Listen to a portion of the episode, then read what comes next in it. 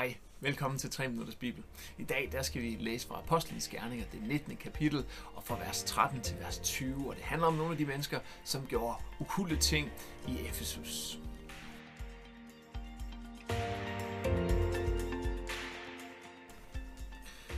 Nogle jødiske eksorcister, som rejste fra by til by, brugte også Jesu navn, når de prøvede at uddrive onde ånder.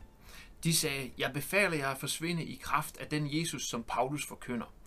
Der var blandt andet syv sønner af den jødiske ypperste præst, øh, Skeuas, som prøvede det. Men da de gjorde det, svarede den onde ånd, Jesus kender jeg, og jeg ved, hvem Paulus er, men I, hvem er I? Manden, der havde den onde ånd i sig, for løs på dem og mishandlede dem, så de til sidst måtte flygte ud af huset, forslået og med tøjet revet af. Den historie blev hurtigt kendt blandt både jøder og grækere i Efesus. Alle blev grebet af ærefrygt, og de var fulde af lovord om Herren Jesus og hans magt. Som følge af den hændelse kom mange af de nye troende og bekendte åbent de hemmelige ting, de før havde været involveret i, og en hel del kom med deres okulte bøger som så blev brændt på et stort bål. Man optegnede bøgernes værdi og fandt ud af, at det svarede til 50.000 sølvstykker. Som følge af Herrens magt fik budskabet flere og flere tilhængere. Se, de her øh, syv øh, sønner her af Skevas, øh, som prøver at uddrive øh, den her dæmon i næsten, det er næsten en komisk øh, øh fortælling, beretning Lukas han er med her. Øh, øh, de er jo sådan et godt eksempel på, hvad, hvad det ikke vil sige at, at hvad skal man sige, leve et liv med Jesus og følge Jesus. De vil gerne have evnerne. De vil gerne have den her uddrivelseskraft, som de har set de kristne have, som de har set Paulus have. De vil gerne have øh, evnerne til at helbrede syge og uddrive dæmoner. Men de vil ikke betale prisen. De vil ikke overgive deres liv til ham, som den her kraft kom fra.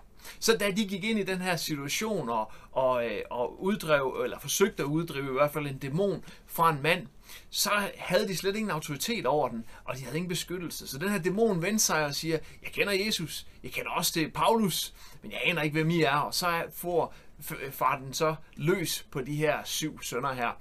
Øhm, og, øhm, og det medfører, at, at der ligesom bliver sådan en... Øh, altså, en ærefrygt i virkeligheden omkring Gud, og omkring det, han gør. Og det, vi hører jo, det er jo et stort mirakel faktisk, at mange af dem her, der har gjort det før, de kommer faktisk og bekender deres synd, bekender det, de har gjort. Og så brænder de øh, deres okulte bøger på det her store bål, øh, øh, og, og bøger for en værdi af 50.000 øh, øh, sølvmønter. Øh, det er øh, en sølvmønt er nok øh, muligvis en sølvdinar, øh, og, og en sølvdinar er en dagsløn, så det er altså 50.000 dagslønninger, det var værd her. Det kan også godt være mere end det, men i hvert fald 50.000 dagslønninger. Så det var store penge, vi snakkede om her, men det var også stor, et stort skridt, fordi hele den her ukulte øh, hvad skal man sige, den okulte bevægelse her, det, det var meget øh, hemmelighedskrammeri, og man delte ikke bare øh, øh baggrunden for alt det, man gjorde, eller de ritualer, man gjorde osv. Det var, det var, de var hemmeligholdte. Men her der kommer man, kommer man bekendt det, og det var super, øh, super relevant og super vigtigt faktisk i det her. Og det fortæller os generelt lidt om vores liv med Jesus også.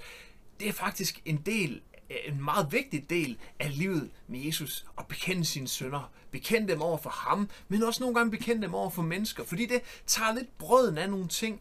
Det, der tit sker, når fjenden vil holde os i noget, det er, at han siger, at vores sønder, de er øh, de værste. Vi er nødt til at øh, øh, hemmeligholde dem. Vi kan aldrig fortælle dem til nogen, fordi andre mennesker vil aldrig acceptere os, og Gud vil aldrig acceptere os for det, vi har gjort. Det er djævelens løgn til os, og selvom vi måske godt ved op i hovedet, at det ikke helt er sådan, så rammer det os alligevel ned i hjertet, og, og vi, vi holder alligevel fast og holder lidt hemmelighedskrammeri om det, i stedet for bare at komme til Gud, komme til nogle gode, en god ven eller en, en, en betroet omkring sig, og faktisk bekende det her. Begge dele er, egentlig øh, vigtigt. Og når vi gør det, så finder vi også ud af, at det var slet ikke rigtigt.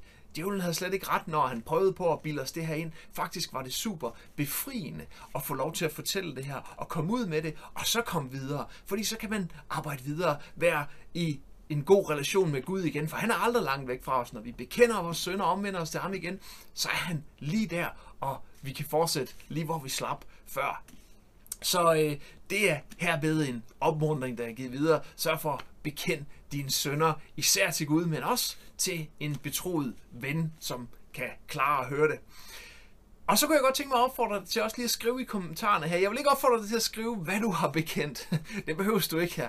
Men kan du, kan du beskrive en situation, hvor du har bekendt noget, som sagt, du behøver ikke at beskrive, hvad det er, men bekendt noget, og faktisk oplevet, at der har været en befriende, befriende følelse ved det bagefter, eller du er vendt tilbage til Gud, så er det jo en opmundring til andre, os andre herom, og at gøre det samme til netop at gøre det. Så del gerne dit vidnesbyrd omkring det i kommentarerne her. Du må selvfølgelig også gerne skrive spørgsmål, hvis du har det.